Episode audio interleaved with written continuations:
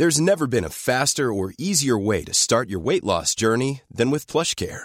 PlushCare accepts most insurance plans and gives you online access to board-certified physicians who can prescribe FDA-approved weight loss medications like Wegovy and Zepbound for those who qualify.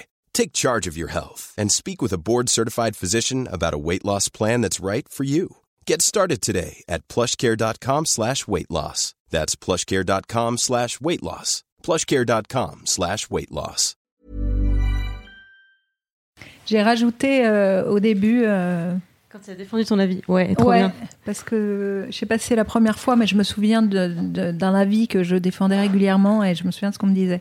Bonjour et bienvenue dans Sois gentil, dis merci, fais un bisou, le podcast des enfants sages qui ont arrêté de l'être. Je m'appelle Clémence Baudocq et l'ancienne petite fille sage que j'accueille aujourd'hui n'est pas restée sage bien longtemps. Cette semaine, je reçois Éléonore Pourriat. Son nom ne te dit peut-être rien, mais ça vaut le coup de le retenir. C'est elle qui a écrit et réalisé Majorité opprimée, ce court-métrage que tu as peut-être vu passer il y a quelques années sur Internet, toi et 15 millions d'autres personnes. C'était un monde inversé, dans lequel les femmes ont la place des hommes. Éléonore Pourriat a adapté son cours en un long-métrage. Ça s'appelle « Je ne suis pas un homme facile » et c'est le premier film français produit par Netflix. Je voulais qu'elle me raconte les coulisses de ce projet et qu'elle me parle de sa vision du sexisme ordinaire. Un dernier mot avant de lui laisser la parole. Si tu aimes ce podcast, tu peux m'aider à le faire connaître en allant mettre 5 étoiles sur iTunes et un commentaire positif. Abonne-toi à Sois gentil, dis merci, fais un bisou sur ton appli de podcast ou sur la chaîne YouTube dédiée si tu préfères. Merci et bonne écoute. Éléonore Pourriat, bonjour.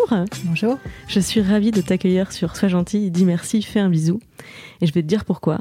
C'est parce que j'ai jamais rencontré quelqu'un qui avait aussi bien raconté, exprimé, dépeint ce que c'était que le sexisme ordinaire.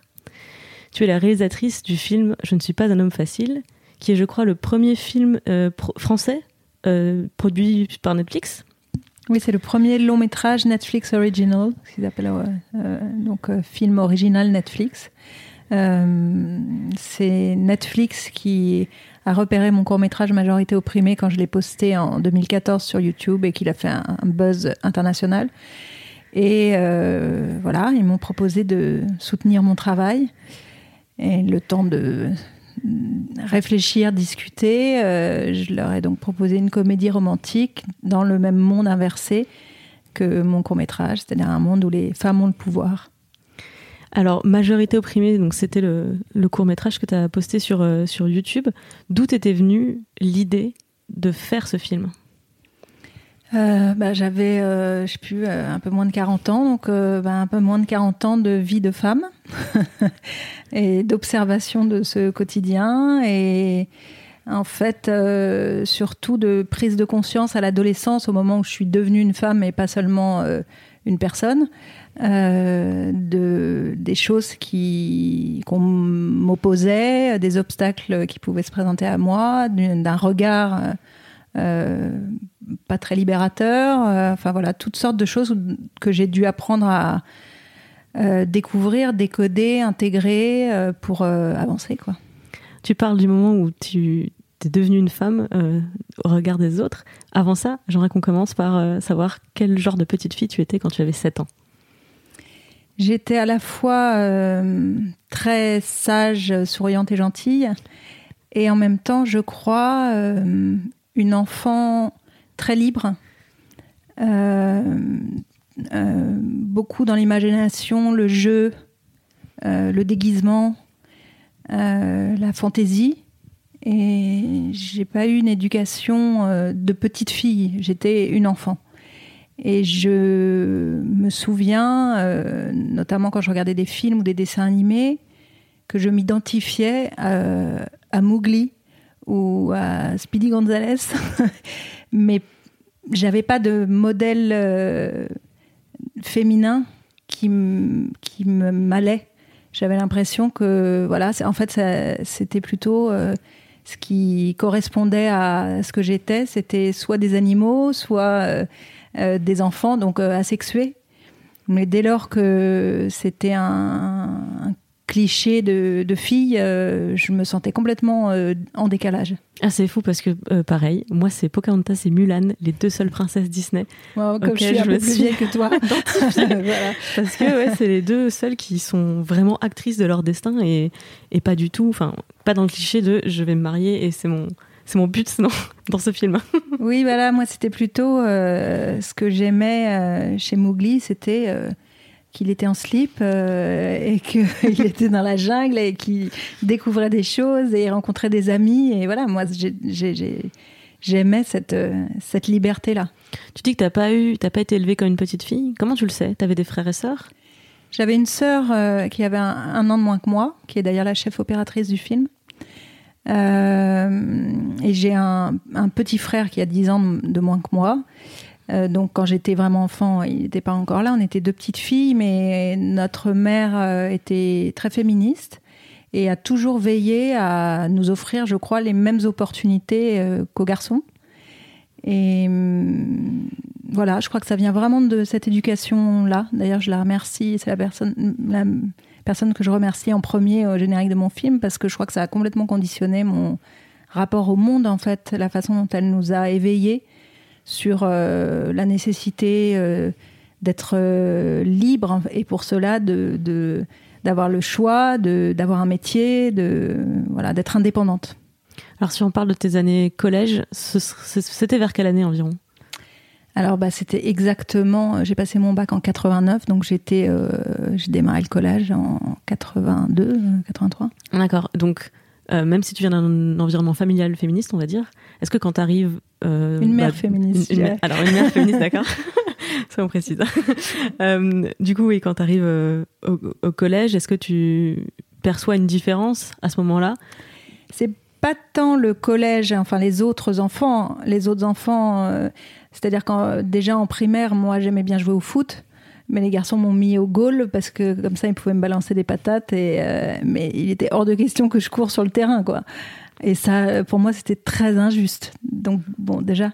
Et ensuite, surtout, la prise de conscience, c'est quand mon corps a changé et que le regard des autres a changé. Donc ça a été vraiment incroyablement violent, en fait. Parce que la liberté que j'avais enfant, justement, quand j'étais en slip comme Mowgli, bah d'un coup, c'était plus possible. C'est ça, le moment où t'es devenue une femme ? Ouais, vraiment, je m'en souviens très précisément. C'était un été et j'étais en bikini, donc juste en bikini. Et mon père m'a dit, dis donc, il serait peut-être temps que tu mettes un haut. Et alors là, en plus, venant de la part de mon père, je me suis dit, mais donc ça veut dire, il regarde quoi ? Je me suis dit mais c'est dingue, comme à la fois atteinte à la liberté et comme façon de comprendre que t'es une femme, qu'on te regarde, qu'on te dit ce que tu dois faire et comment tu dois t'habiller. T'avais quel âge ? Ben j'ai eu mes seins un peu tard, je sais pas, 11-12 ans quoi. Alors moi j'ai vécu la même chose mais à 7-8 ans, alors que j'étais très très loin d'avoir des seins. J'ai eu ma puberté à 15 ans aussi, assez tard je pense, et j'avais un frère qui avait 2 ans de moins que moi. On passait pour des jumeaux, on était coiffés pareil et tout. Et je me souviens, le jour où je n'ai plus eu le droit de sortir torse nu, et je ne comprenais pas, parce que je voyais, bah oui, ma mère a des seins, à la limite je comprends, elle doit mettre quelque chose, j'ai pas la logique, mais je peux comprendre. Mais en fait, si je me regarde, je ressemble à mon père met pas de t-shirt, pourquoi je dois mettre un t-shirt ? C'était incompréhensible. Bah, je pense que c'est quelque chose qui marque beaucoup. Bon, déjà, c'est quelque chose qui marque d'avoir son corps changé. On a ça, nous les femmes. Alors les garçons ils ont les poils qui poussent, mais c'est vrai qu'on a beaucoup de changements nous dans notre corps qui nous arrivent, et je pense que c'est vraiment c'est une prise de conscience quand même assez violente, et c'est pour ça que j'ai mis des femmes torse nues et dans mon court-métrage et dans mon long-métrage. Je crois que c'est quelque chose qui a toujours été voilà, un souvenir assez marquant pour moi, et dans le court-métrage j'ai donc une joggeuse torse nue qui passe aussi rapidement dans le long métrage, mais j'ai aussi une scène avec l'actrice principale qui écrit, qui est donc écrivaine, et qui écrit chez elle en buvant son whisky torse nu, comme on a vu 10 000 fois des hommes torse nu chez eux. Je comprends mieux d'où ça vient, mais c'est vrai que moi aussi, la première fois que je l'ai vu dans le court ou dans le long, ça choque une demi-seconde, et après je réfléchis, je me dis, bah oui, évidemment, c'est la liberté, et c'est toutes ces petites libertés qu'on abandonne au fur et à mesure de nos vies, au fur et à mesure qu'on devient femme, j'ai envie de dire, et, ou celles qu'on n'a jamais. Et dans ton film, on les voit parce que elles sont, les personnages les ont, et c'est là que je réalise toutes celles que j'ai pas. C'est à la fois, ça m'étonne que tu le présentes comme une comédie romantique. Pour moi, c'est un film d'horreur. C'est dans le sens où ça me montre tout ce que j'ai pas, et je me dis. Putain, la route est longue, quoi. Bah, c'est une comédie romantique un peu twistée, un peu qui a du plomb dans l'aile, mais j'ai choisi ce genre-là, et d'ailleurs c'est la productrice avec laquelle j'ai développé le scénario, Aurélie Mémon, qui a eu cette idée de la comédie romantique, et c'est vrai que c'est parfait, parce que c'est le genre le plus... où tous les codes du rapport homme-femme, de la séduction, de la galanterie sont exploités. Tous les passages obligés d'une relation hétérosexuelle sont à checker. À chaque case est à cocher. Et donc, c'était très intéressant d'avoir ce schéma-là très précis de la comédie romantique, qui est un genre cinématographique très... il y a une feuille de route très précise, et puis ensuite de tordre tous ces moments clés, tous ces la rencontre, le premier baiser, la première danse, on voit ça dans toutes les comédies romantiques, et donc dans un monde inversé, déjà ça n'a pas la même gueule, et ensuite ça permet de déglinguer un système, quoi, de dire en fait regardez, on n'est pas libre dans ce moment où on rencontre quelqu'un, dans ce moment d'intimité où on devrait être le plus authentique possible. En fait, on est encore très limité par plein de codes, de dictats. Alors, ce que j'ai adoré dans ton film, c'est que il y a énormément de subtilité. J'ai l'impression que t'as vu et donc reproduit tous les codes sexistes, et tu les as inversés intelligemment. C'est-à-dire que les femmes ne dominent pas artificiellement. En fait, c'est pas une dictature, c'est pas une matriarchie. C'est juste toutes les positions de pouvoir qu'on concède aux hommes de façon naturelle, comme ils sont plus forts physiquement, les femmes sont plus fortes physiquement, parce qu'on l'a décidé, on l'a perpétué, et il y a une explication scientifique à ça, donc c'est accepté, donc voilà, c'est un fait. Et donc ma question, c'est comment t'as fait pour voir tout ça? C'est forcément, c'est du vécu, toi-même t'as observé ça dans ta vie, ça vient de plein d'expériences? Toi-même t'as observé ça dans ta vie. Ouais. Après, je pense que... je crois que mon travail d'actrice, en fait, m'a beaucoup aidée et m'aide beaucoup dans l'écriture en général, dans mon travail de scénariste, puisque je me mets complètement à la place des personnages quand j'écris. Donc, je rentre dans une logique qui n'est pas forcément la mienne, comme on fait un acteur avec son personnage, c'est-à-dire qu'on a les yeux de son personnage. Donc en écrivant le rôle d'Alexandra, je me suis mise dans cette position dominante, privilégiée, et tout ce que ça impliquait. Après, c'est vrai qu'il y a des moments aussi où j'ai écrit des scènes à l'endroit, que j'ai ensuite réécrites à l'envers. Mais ça, je dirais que c'était plus pour peaufiner les dialogues, parce que la langue est aussi très genrée, particulièrement le français, et voilà, je trouvais ça intéressant que jusque dans l'utilisation et le choix des adjectifs, des tournures de phrases, on retrouve ce sexisme invisible dans notre monde, et qui d'un coup devient très visible parce qu'on va dire à un homme qu'il est joli et pas beau, ou des choses comme ça. Tu disais qu'effectivement, j'ai sans doute vu et vécu ces situations. Je m'en étais pour certaines pas rendu compte avant de les voir mises en scène dans ton film. Par exemple, sur la question des vêtements, où oui, j'ai conscience que certains vêtements féminins sont peu pratiques, peu adaptés aux situations. Enfin, le mini-short du costume, je crois que c'est mon truc préféré au monde. Le short fendu. Et puis quand il se met de tailleur avec le mini-short, c'est vraiment...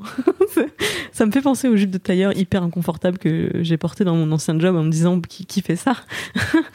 Mais c'est vrai que ce qui m'a le plus marqué pour le coup, c'est à quel point les vêtements féminins dégagent autre chose. Alors que ces décors que j'ai l'habitude de voir sexualisés.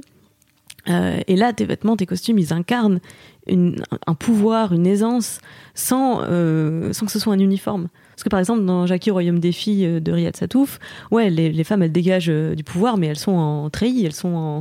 Tu vois ce que je veux dire? C'est un uniforme, oui, c'est pas un costume. Dans le film de Riyad Sattouf, c'est une dictature, c'est oui. Loin de notre vie et de notre société occidentale. Moi, c'est vrai que je voulais quelque chose qui ressemble à s'y méprendre, en fait. Mmh. Et je crois que je voulais être vraiment sur la frontière floue entre notre monde et ce monde inversé, et voir le trouble...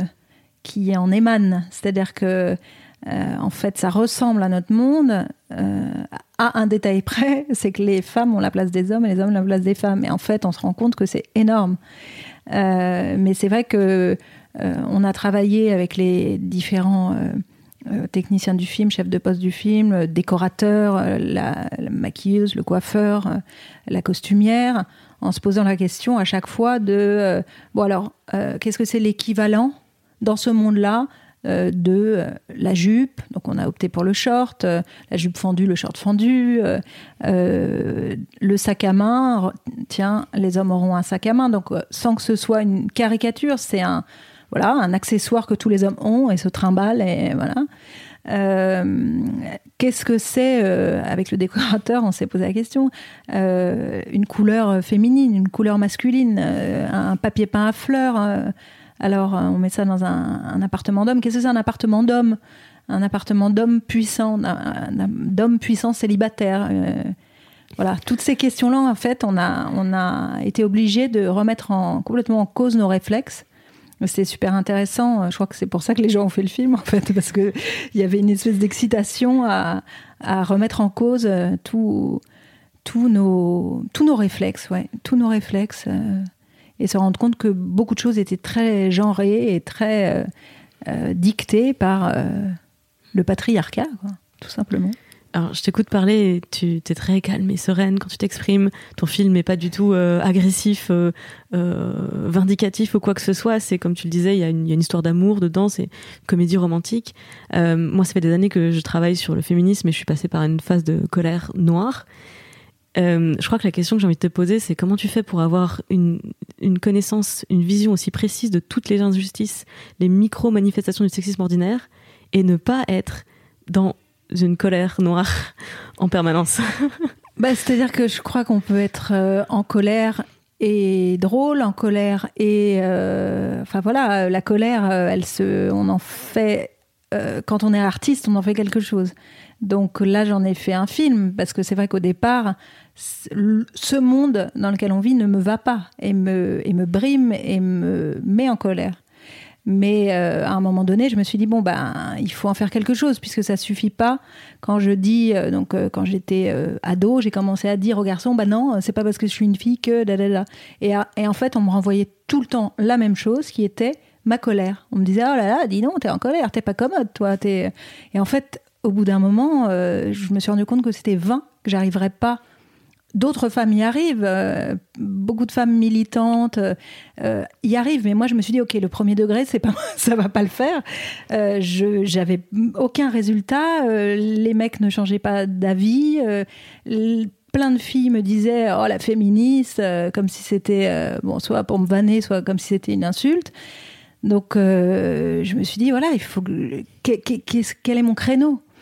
Et c'est vrai que quand j'ai fait Majorité opprimée, au départ je me disais, je montre la journée d'une femme avec toutes les inégalités qu'elle rencontre, et je pense que ça aurait pu marcher sur 10 minutes, on aurait vu. Sauf que, en fait, je pense que ça aurait touché les femmes qui auraient reconnu ces situations. Et en fait, je voulais toucher les hommes, et je voulais pouvoir toucher une plus large audience, un plus large public que les femmes féministes déjà acquises à ma cause. Donc c'est de là qu'est venue l'idée de l'inversion et de la comédie comme pas une arme, mais un moyen de toucher plus large. Un cheval de Troie. Oui, exactement, en faisant rire, parce que c'est une émotion qui que j'adore moi au cinéma, et puis j'aime aussi au cinéma, j'aime être surprise, j'aime rire et la seconde d'après être mal à l'aise, pleurer, donc voilà, ça c'est ce que j'aime en général au cinéma. Et je crois que quand j'écris, même dans le travail de scénariste que j'ai fait avec Benoît Cohen, il y a toujours cette chose là un peu douce amère, où on parle de sujets dits sérieux mais d'une façon apparemment légère ou légère, et de pouvoir rire un peu de tout. Et je me suis rendu compte avec Majorité opprimée, mon court-métrage, qu'en fait, ça marchait. Je touchais aussi bien les hommes que les femmes, et je touchais aussi des hommes qui, a priori, n'auraient jamais regardé un film féministe, et me disaient incroyable. Voilà, je me souviens de messages d'hommes indiens m'écrivant après avoir découvert mon film sur YouTube, me disant mais je me rendais pas du tout compte. Voilà, donc ça fait très plaisir. Et en même temps, plein d'hommes ont ri aussi.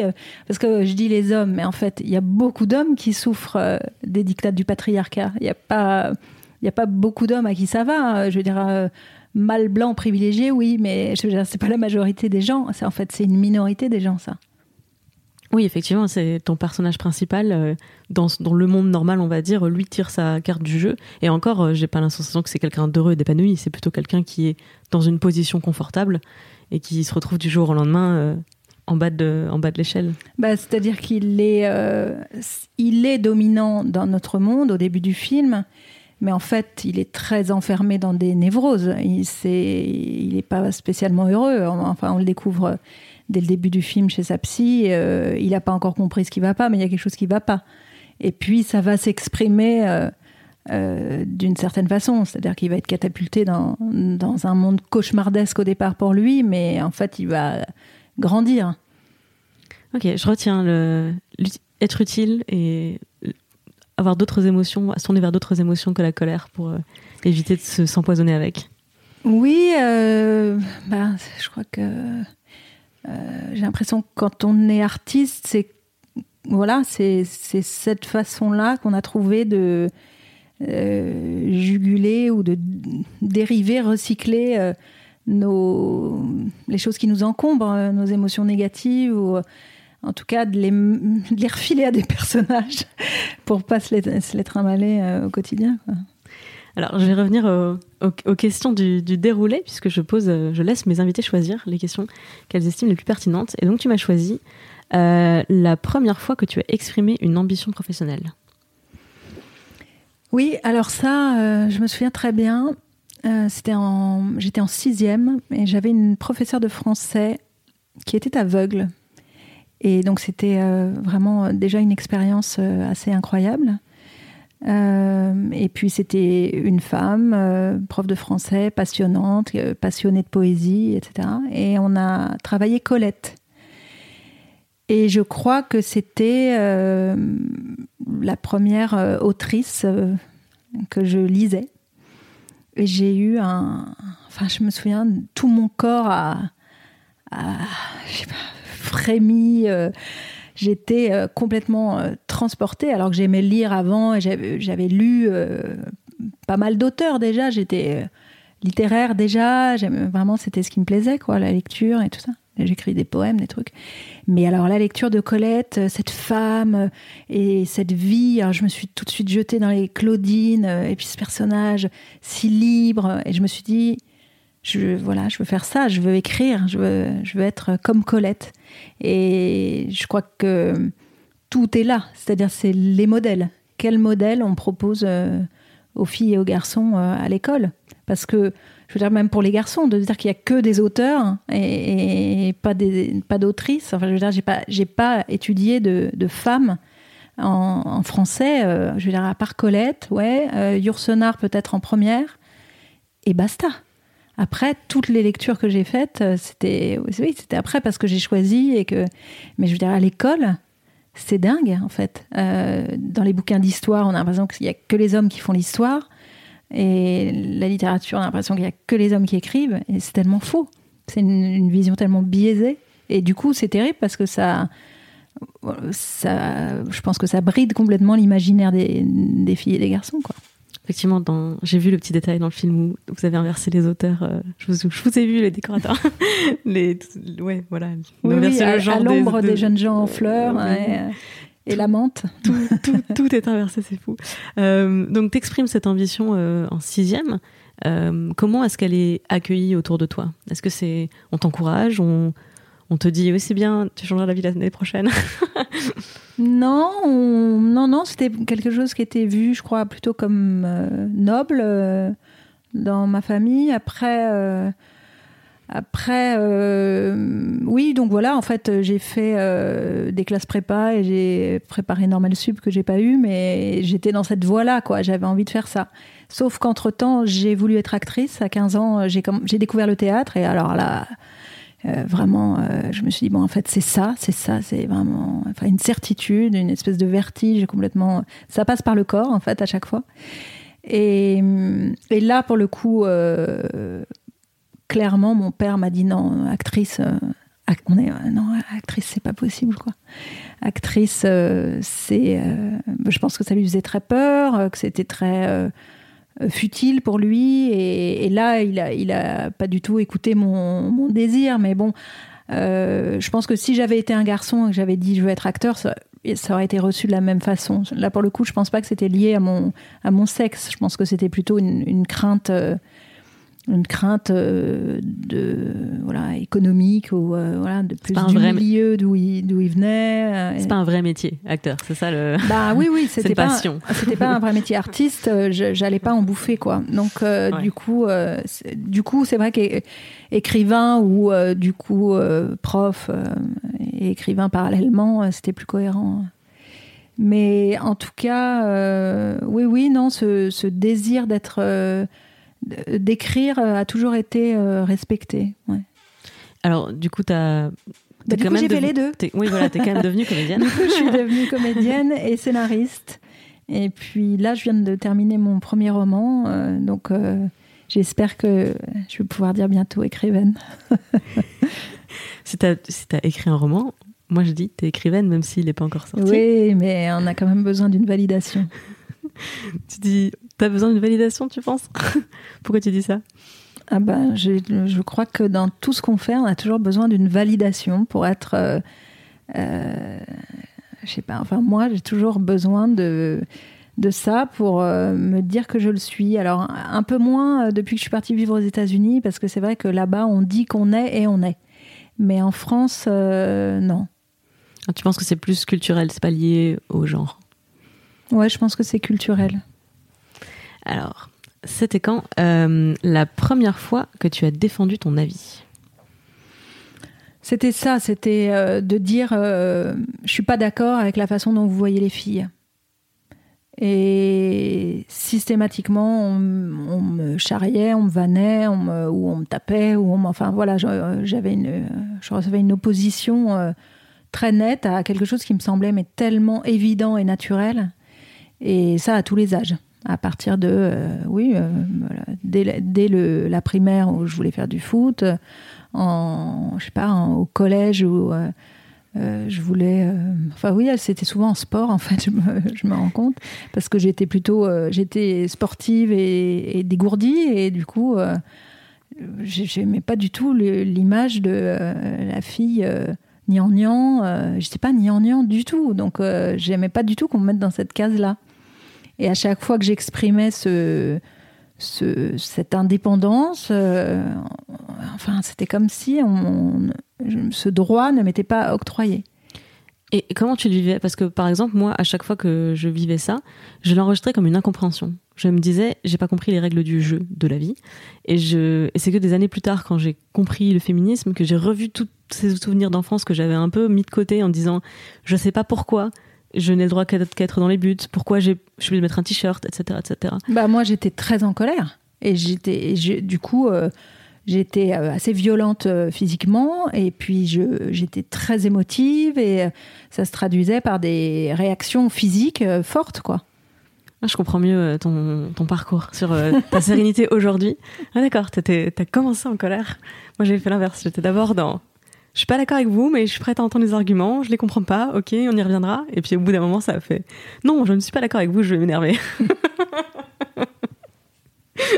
Non, après, quand tu découvres le féminisme et que tu lis et que tu te sens moins seule. I'm Sandra, and I'm just the professional your small business was looking for. But you didn't hire me, because you didn't use LinkedIn Jobs. LinkedIn has professionals you can't find anywhere else, including those who aren't actively looking for a new job, but might be open to the perfect role, like me.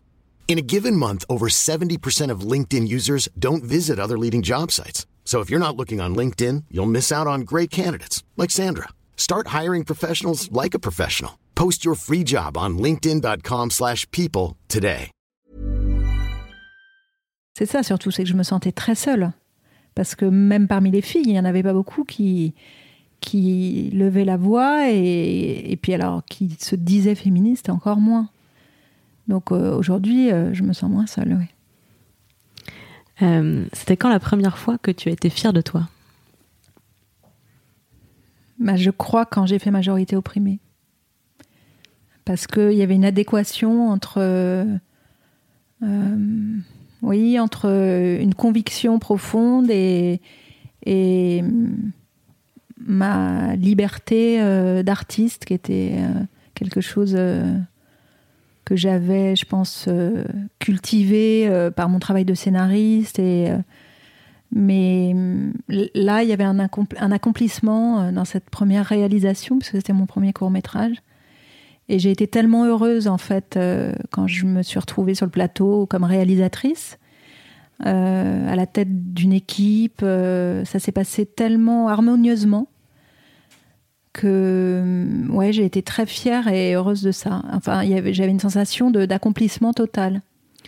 Et c'était au moment de le faire ou c'était quand tu as vu les retombées qu'il l'avait ? Non, quand je l'ai fait. Quand je l'ai fait sur le plateau, vraiment... j'ai pris conscience que j'étais à ma place. Voilà. Et ça, c'était, oui, dès la prépa du film et au tournage et au montage, à toutes les étapes de la fabrication de ce petit film de 10 minutes, je me suis dit, là, je suis complètement à ma place. Alors que j'avais été très heureuse dans mon travail de scénariste avant. En plus, j'ai beaucoup travaillé en tandem avec Benoît Cohen, qui est mon mari. On a été très heureux dans ses aventures cinématographiques. On a travaillé avec une troupe d'acteurs, comme une famille. On a eu nos enfants en même temps. On a mis les enfants dans les films. Enfin, tout ça était très joyeux. Mais c'est vrai que le moment où j'ai pris la barre en fait de ma vie professionnelle, je pense un peu plus. D'un coup, j'ai senti une évidence. Voilà, j'étais pas en lutte, j'étais au bon endroit. Et est-ce que tu te souviens du moment où t'as pris la décision de faire ce film ? C'est une question que je pose souvent parce que j'ai eu plein d'idées et je connais plein de meufs qui ont plein d'idées géniales et j'en connais très peu qui arrivent à passer le cap de en fait je vais le faire. Parfois sans moyens, parfois sans appui, parfois sans personne qui vient te dire « c'est une super idée, fais-le ». Et ça m'intéresse toujours de comprendre le processus qui t'amène à faire, en plus faire quelque chose qui t'amène à ta première grande fierté, et sans la reconnaissance de personne, puisque je te pose la question et tu me réponds « je suis fière de l'avoir fait », pas avant de savoir que ça va devenir le buzz que ça devient. Je crois que... Comme j'ai travaillé comme scénariste beaucoup sur les films de Benoît Cohen et que j'étais sur le plateau tout le temps parce que je jouais dans ses films et qu'on faisait ça vraiment ensemble, j'ai acquis une aisance qui a fait que quand j'ai eu l'idée de Majorité opprimée, c'était pas une montagne en fait. Ça m'émoustillait, ça m'excitait, mais je me disais bon, quand même... Voilà, c'est un petit film. Puis vraiment, je j'avais pas une ambition dingue. Je me disais, j'ai besoin de parler de ça. Juste, en fait, l'objectif était clair. C'était, je veux parler de ce sujet-là. Sur une petite forme de 10 minutes, et puis on verra. Et j'ai eu le soutien d'une région. Donc j'ai eu de l'argent pour faire le film assez facilement. Et je l'ai fait vraiment avec dans des très bonnes conditions financières, grâce au système français qui est quand même assez incroyable pour ça. Et on a tourné à Perpignan. Voilà, ça s'est fait très naturellement, mais je pense que ça découlait de tout ce travail que j'avais fait avant, où j'étais plus où je travaillais en tandem et j'étais plus dans l'ombre. Mais voilà, je crois que... Puis de toute façon, je crois que je suis un peu lente et je mets du temps à maturer, et voilà, donc ça, la première chose que j'ai faite, c'était un petit film de 10 minutes, mais il se trouve qu'il est devenu un gros truc. Comment ça s'est passé donc, pour que ça devienne un long métrage? Raconte-moi un petit peu l'histoire entre le moment où le film sort sur YouTube et le moment où tu fais un long métrage pour Netflix. Donc je décide de poster le court-métrage qui avait eu sa petite vie en festival, d'ailleurs pas si mal, mais bon, c'était resté assez confidentiel. Un court-métrage, il n'y a pas une grande carrière possible en fait, ça ne sort pas en salle. Donc j'étais un peu frustrée de ça, je me disais, dès que je rencontrais des gens, j'avais envie de leur montrer. Donc dès que ça a été possible, par rapport aux accords qu'il y avait eu, parce que Orange a été partenaire, donc ils avaient une exclusivité pendant 1 an, je crois. Et puis ensuite, d'un commun accord avec mon producteur, Mathieu Prada, on a posté le film sur YouTube, mais pour que les gens le voient, les gens que je croisais, quoi, comme ça, pour dire, ah bah tiens, si tu veux voir mon film... Et puis, dès les premières semaines, j'ai commencé à recevoir plein de mails, parce que la boîte mail est connectée quand on fait une chaîne YouTube. À l'époque, chaîne YouTube, je ne savais même pas ce que c'était, quoi. Vraiment, donc 2014. Hein, ouais, 2014, mais bon, je sais pas, c'était pas mon truc, quoi. Donc, j'ai posté ça et j'ai commencé à recevoir des mails, d'abord de France, et puis, quand j'ai vu que ça commençait un peu à s'exciter, je me suis dit, je vais poster une version sous-titrée parce que si ça se trouve, ça va plaire à des gens qui peuvent pas... Oui, parce que je pense que des gens me demandaient tout simplement est-ce qu'on peut le voir en anglais.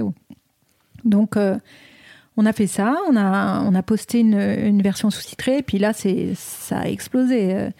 Et très vite, il y a un journal anglais qui en a parlé. Et puis alors, quand les Anglais s'emparent d'un truc, ça devient un buzz assez vite. Ils sont assez friands des choses qui se passent comme ça sur le net. Et puis, ça a été... presse internationale, il y a eu une espèce de folie autour de ce film, c'était dingue, des messages du monde entier. Donc aujourd'hui, toute version sous-titrée confondue, parce que depuis il y a une version espagnole, italienne, chinoise, il y a des sous-titres pour malentendants aussi, il y a... voilà, donc je crois qu'on est à plus de 15 millions de vues. Wow.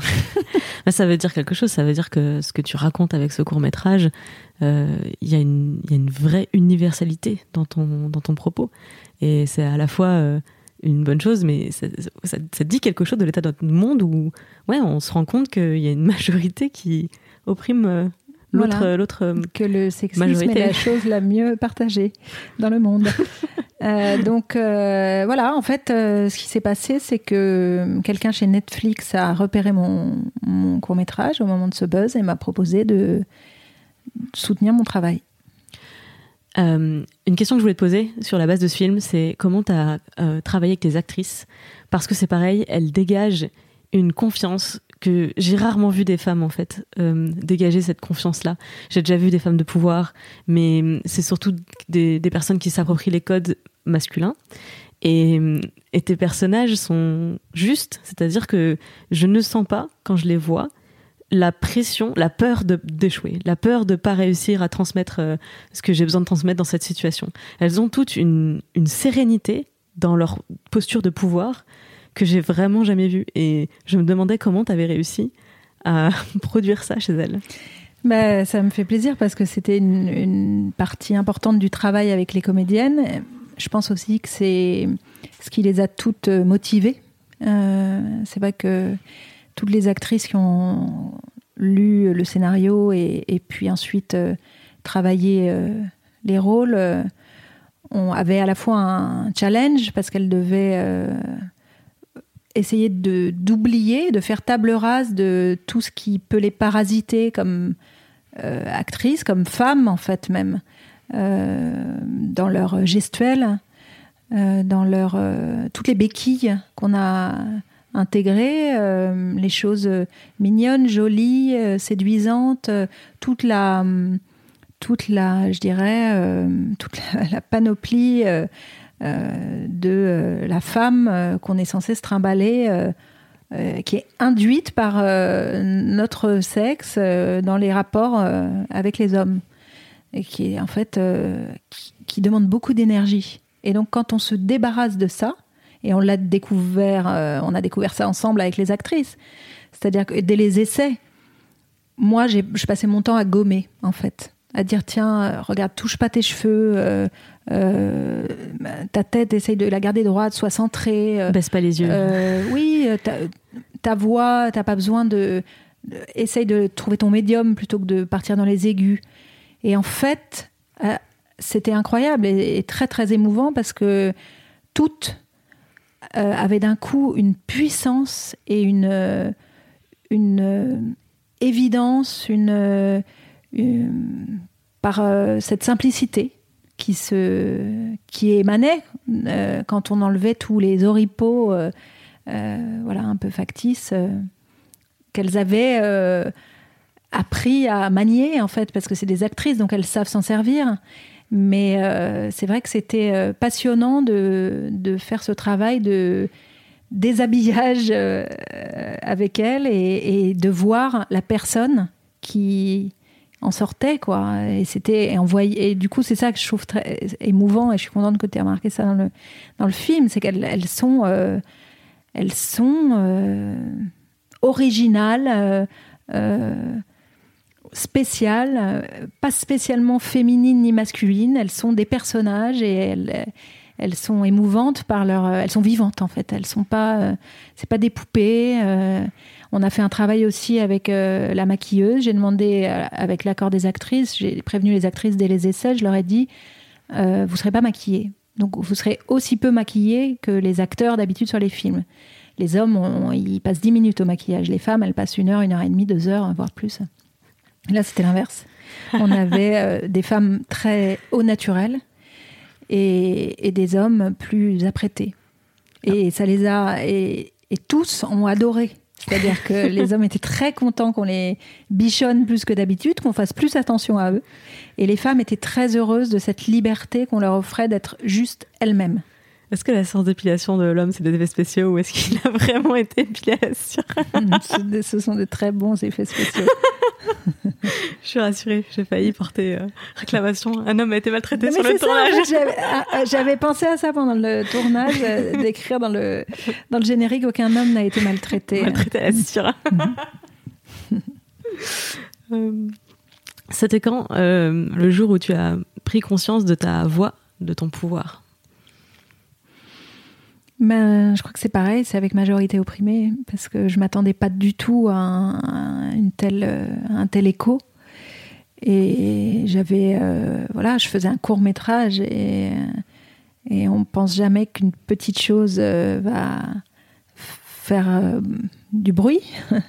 Et je sentais, j'ai été un peu dépassée au début quand j'ai poster le film, parce que parmi les messages que je recevais, j'ai eu beaucoup de messages très positifs et voilà, très émouvants en fait, de spectateurs, mais j'ai reçu aussi des menaces, beaucoup d'insultes, des menaces de viol, de mort, enfin des trucs dingues, hein, parce que sur internet les gens deviennent complètement fous, quoi. Oui.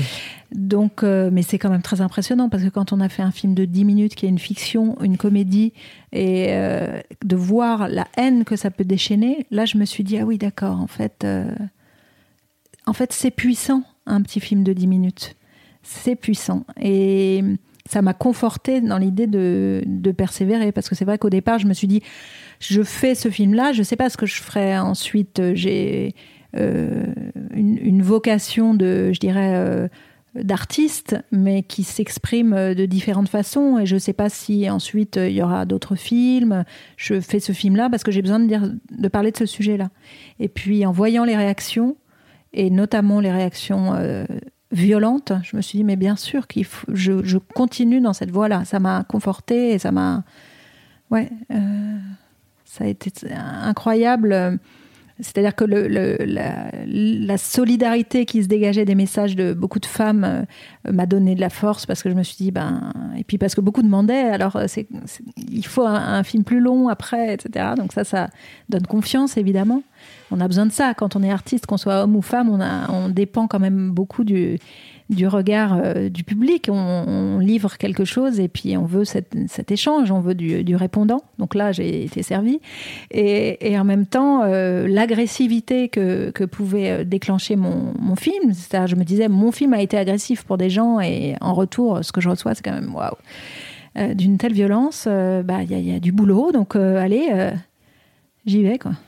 Je me retrouve beaucoup dans ce que tu dis. Pour moi aussi, c'est un indicateur de je suis en train de toucher juste quand je reçois d'un côté des éloges ou des remerciements et de l'autre des menaces ou des insultes.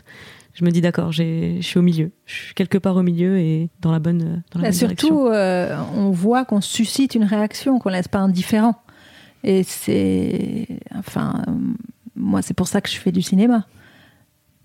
À partir de quel âge on peut montrer ton film ? Pour les enfants, j'imagine. À partir de quel âge tu penses qu'on peut regarder ce film ? Ce qu'il y a, c'est que c'est pas qu'une comédie. Il y a des scènes qui sont un peu... En fait, je crois que la violence, elle n'a pas besoin d'être forcément hyper explicite pour être efficace. Donc, je pense que c'est plus un film qui peut marcher pour les ados que pour les enfants. Puis j'ai l'impression que les enfants, il faut leur laisser le plus longtemps possible leur innocence, leur imaginaire, et que de dire trop tôt. Après, certains sont conditionnés très tôt, évidemment, hein, mais je pense pas que ce soit un film. C'est un film un peu dur pour des enfants, je trouve. Je dirais plutôt, par contre, clairement, jeune adolescent, bien sûr, bien sûr. J'ai fait pas mal de débats avec Majorité opprimée, justement j'adore ça, faire des débats dans des collèges, des lycées, des facs. Et c'est vrai que chez les jeunes, c'est très très intéressant de voir ce que ça provoque. Je te pose la question parce que je me suis posé la question. Je me dis que j'aurais préféré connaître les règles du jeu de ce monde, qu'on me les explique, qu'on me dise voilà, t'as perdu au tirage au sort. Il y avait garçon, il y avait fille, t'es tombé sur celui... Enfin, le mauvais côté de la pièce. Donc ce sera plus dur, tu auras des haies sur ton couloir de course, fais avec, débrouille-toi. Je pense que j'aurais été moins, je sais pas, moins en colère. Et j'ai l'impression que c'est aussi ce que montre un peu ton film, c'est-à-dire que le mec qui se réveille dans le monde inversé, il passe par une phase de c'est n'importe quoi, comment vous pouvez ne pas voir cette injustice.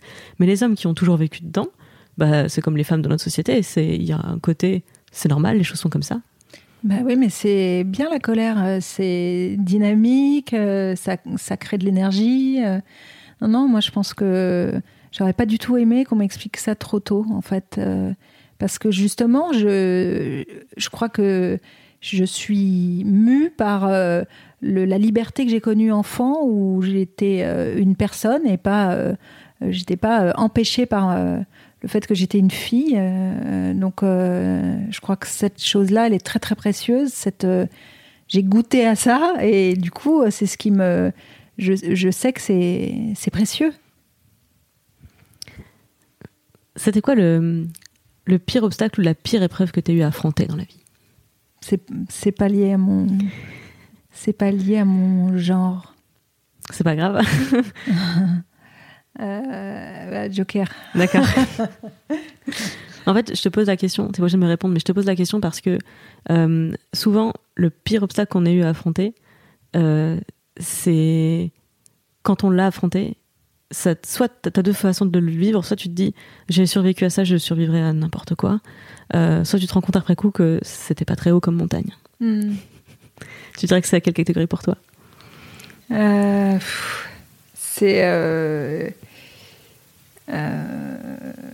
Non, mais c'est ce qu'il y a, c'est que voilà, on a des... je dirais que c'est plus du domaine de la résilience, voilà. C'est-à-dire que on a des traumas, des choses violentes qui nous arrivent, et puis en fait, On peut faire un travail psy, il y a plein de choses qui aident. Et puis, il y a aussi quelque chose d'un peu magique qui est la capacité à surmonter sans qu'on l'ait décidé, en fait. Il y a quelque chose d'inconscient, comme un instinct de survie, je crois, qui fait qu'on est du côté de la vie. C'est exactement ce que m'a répondu Margot Robbie, l'actrice australienne qui joue Tonya Harding dans son biopic, et qui me disait l'histoire de cette femme, c'est une histoire de résilience. Elle ne savait pas que c'était injuste et qu'elle avait le droit de refuser d'être traitée comme elle l'a été par sa mère, par son mari ensuite, et qu'on sous-estimait globalement dans la société la résilience des femmes. C'est quoi le pire conseil qu'on t'a donné ? Le pire conseil, c'est d'être gentille. Parce que quand on dit à un enfant d'être gentil, on lui met un couvercle sur la tête. Donc, ou une femme d'être gentille, c'est ça. Moi, ça me donne envie de tout casser, quoi. Donc, oui, je crois que ça, c'est pas un bon conseil. Et c'est quoi le meilleur conseil qu'on t'ait donné ? Le meilleur conseil qu'on m'a donné, je crois que c'est mon prof de théâtre. J'étais au conservatoire du 5e avec un prof extraordinaire, un pédagogue extraordinaire qui s'appelle Bruno Vacrenier, et qui a donné naissance à beaucoup d'acteurs et de metteurs en scène très talentueux, très divers et originaux. Et je crois que sa particularité, c'était de nous faire prendre conscience de notre originalité, et en même temps de nous apprendre, nous faire entrevoir ce métier de façon très humble, en nous disant on travaille comme des artisans, et patience. Vraiment, ça a été un conseil extraordinaire, parce que quand on a envie d'être acteur, évidemment la première expérience est fondatrice, on est sur scène, on est dans la lumière, il y a quelque chose de complètement dingue pour l'ego, d'un coup on est gonflé à bloc de tout, une espèce de, enfin c'est comme de la drogue, quoi. C'est vraiment une sensation complètement dingue, et en même temps cette chose-là, on ne peut la reproduire que si on a les outils, la technique, comme un artisan, quoi. Et ça s'acquiert avec le temps, avec le travail, avec la lecture, la curiosité, mais beaucoup de tout ça. Et indéfiniment, infiniment, et petit à petit, l'acteur qu'on est ou l'artiste qu'on est émerge, et la particularité émerge de ce travail-là. Et je crois que ça, j'ai beaucoup aimé ça dans son cours, le cours de ce prof qui nous a tous, on est assez nombreux à venir de ce cours-là, nous a appris que l'humilité faisait partie de notre métier. Je suis en train de boire tes paroles, parce que j'ai mis très longtemps à comprendre la différence entre sois patiente et sois gentille. J'avais la sensation que c'était la même injonction à ne pas faire de vagues et à être sage, alors qu'en fait la patience, c'est une force. Oui, parce que dans la patience, il y a la détermination. Et en fait, moi je me rends compte que j'ai toujours était sûre que j'arriverais à dire ce que j'avais à dire. Ça a mis du temps, ou ça met du temps, ça met toujours du temps à se fabriquer, à se préciser. Mais je pense que si on l'a dans la tête et qu'on ne le lâche pas, après, le travail fait qu'on finit par y arriver. Donc ça demande forcément de l'humilité, la patience, parce qu'on ne sait pas si ça va être c'est rarement une ligne droite, quoi. Donc il y a des détours, et il y a une phrase que j'adore dans Alice au pays des merveilles, et ça m'est resté depuis très très très longtemps. D'ailleurs, à un moment je l'avais écrite sur mon mur dans mon bureau, c'était si tu ne sais pas où tu vas, n'importe quelle route t'y amènera. Ah, j'ai un t-shirt avec cette phrase. Hein. C'est mon t-shirt. J'aurais dû le mettre, mais ok, je me retrouve totalement dans ce que tu dis. Donc ton film « Je ne suis pas un homme facile » est disponible sur Netflix. Vraiment, j'encourage tout le monde à aller le voir, et c'est vraiment pas pour le style que je dis ça. Littéralement, depuis que je l'ai vu, à chacune de mes conversations, je le place et j'enjoins les gens à aller le voir. Car comme je te le disais en introduction, c'est la meilleure représentation que j'ai pu voir de ce que c'est que le sexisme ordinaire. Donc merci beaucoup pour ça, pour avoir mis ce message en image, l'avoir rendu accessible, intelligible au monde entier, du coup, avec Majorité opprimée. Oui, parce que sur Netflix, c'est dans 190 pays en même temps, en plus, donc c'est un peu vertigineux. J'espère que ça donnera lieu à énormément de discussions et permettre à énormément de gens d'avoir une prise de conscience et voir comment ils peuvent être acteurs de ce changement. Une dernière question, c'est quoi ton espoir le plus fort ? Mon espoir, c'est qu'à l'école, des programmes soient conçus pour lutter contre les stéréotypes de genre, parce que je pense qu'il n'y aura pas de changement si ça ne se passe pas à l'école. Et que, en fait, l'éducation fait tout, c'est-à-dire que si on met pas les enfants dans les cases, et ils n'auront pas ce réflexe-là, et leur pensée sera plus vaste. Donc oui, ça c'est vraiment, je crois, quelque chose, une chose à laquelle l'éducation nationale doit réfléchir, et à laquelle les hommes et les femmes politiques doivent avoir le courage de s'atteler, parce que c'est vraiment le nerf de la guerre. On est lundi 23 avril quand on enregistre ce podcast, et il y a des lycéennes qui protestent contre le dress code, le code vestimentaire sexiste dans l'établissement, où on leur dit de se couvrir parce qu'elles ont des shorts trop courts et des t-shirts trop courts, j'imagine. Alors que c'est dans le Var, donc t'imagines les températures. Oui, ou alors parce qu'elles ne portent pas de soutien-gorge, et on doit porter un soutien-gorge. Donc je me dis que par rapport à l'histoire que tu racontais et les injustices que tu avais vécues à l'adolescence, aujourd'hui elles sont plus nombreuses à être comme toi, à refuser et à argumenter, et à avoir des articles dans Libération pour protester contre ce traitement. Donc j'ai la sensation que le monde avance dans la bonne direction. Merci. Merci beaucoup, Éléonore Pourriat. Très bien. Est-ce qu'il y a un truc dont on n'a pas parlé ou dont tu voulais qu'on parle ? Ce que j'ai voulu faire aussi avec ce film, c'est proposer une expérience. Vraiment une expérience, c'est-à-dire quelque chose qui passe par le corps, que le spectateur expérimente ce que c'est de vivre dans la peau d'une femme.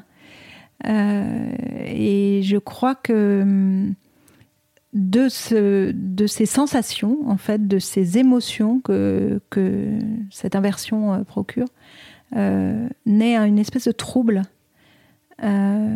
Qui, à mon avis, mieux que toute leçon ou discours ou chose comme ça intellectuelle, rend tangible ce que c'est que le sexisme, ce que c'est que l'inégalité. Voilà, je crois que c'était important pour moi que ça passe par le rire, mais vraiment par le corps, parce que le corps ne ment pas. On peut réfléchir, avancer des arguments, etc. Mais tant que ça reste intellectuel, je pense que on ne touche pas autant de monde. Alors que par le corps, je sais qu'il y a beaucoup d'hommes qui ont vu le film et qui ont été très troublés par ce qu'ils ressentaient, qui ont pu être oui, qui ne savaient plus trop, en fait, ce qu'ils voyaient, qui ont perdu leurs repères. Et je crois que cette chose-là, de pouvoir perdre ses repères pendant un film, c'est très précieux, parce que du coup, on s'interroge sur qui on est, comment on vit et dans quelle société on vit. Donc, on sort du film et on regarde le monde un peu différemment. C'est ce qui marche très bien, je trouve, dans ton film, c'est que tu as réussi à faire en sorte que le spectateur soit en empathie avec les personnages, et donc finalement il est en empathie avec l'expérience d'une femme dans la société. Voilà, exactement. Et j'avais jamais vu un film ou une série ou quoi que ce soit qui réussisse ce tour de force, parce que ça parle aux gens, comme tu le disais, ça parle aux gens qui sont déjà convaincus, ça parle pas aux autres, et avec ton film, tu as réussi à casser cette dichotomie-là. Donc vraiment bravo et merci infiniment pour ça. Merci beaucoup. Je ne suis pas un homme facile, dispo sur Netflix. Sois gentil, dis merci, fais un bisou. C'est fini pour aujourd'hui. Merci pour ton écoute. Si ça t'a plu, n'hésite pas à me le dire dans les commentaires sur Mademoiselle.com, sur YouTube ou encore sur iTunes avec 5 étoiles. Ça me fait plaisir et ça permet au podcast de gagner en notoriété. Sois gentil, dis merci, fais un bisou. Reviens chaque jeudi sur Mademoiselle.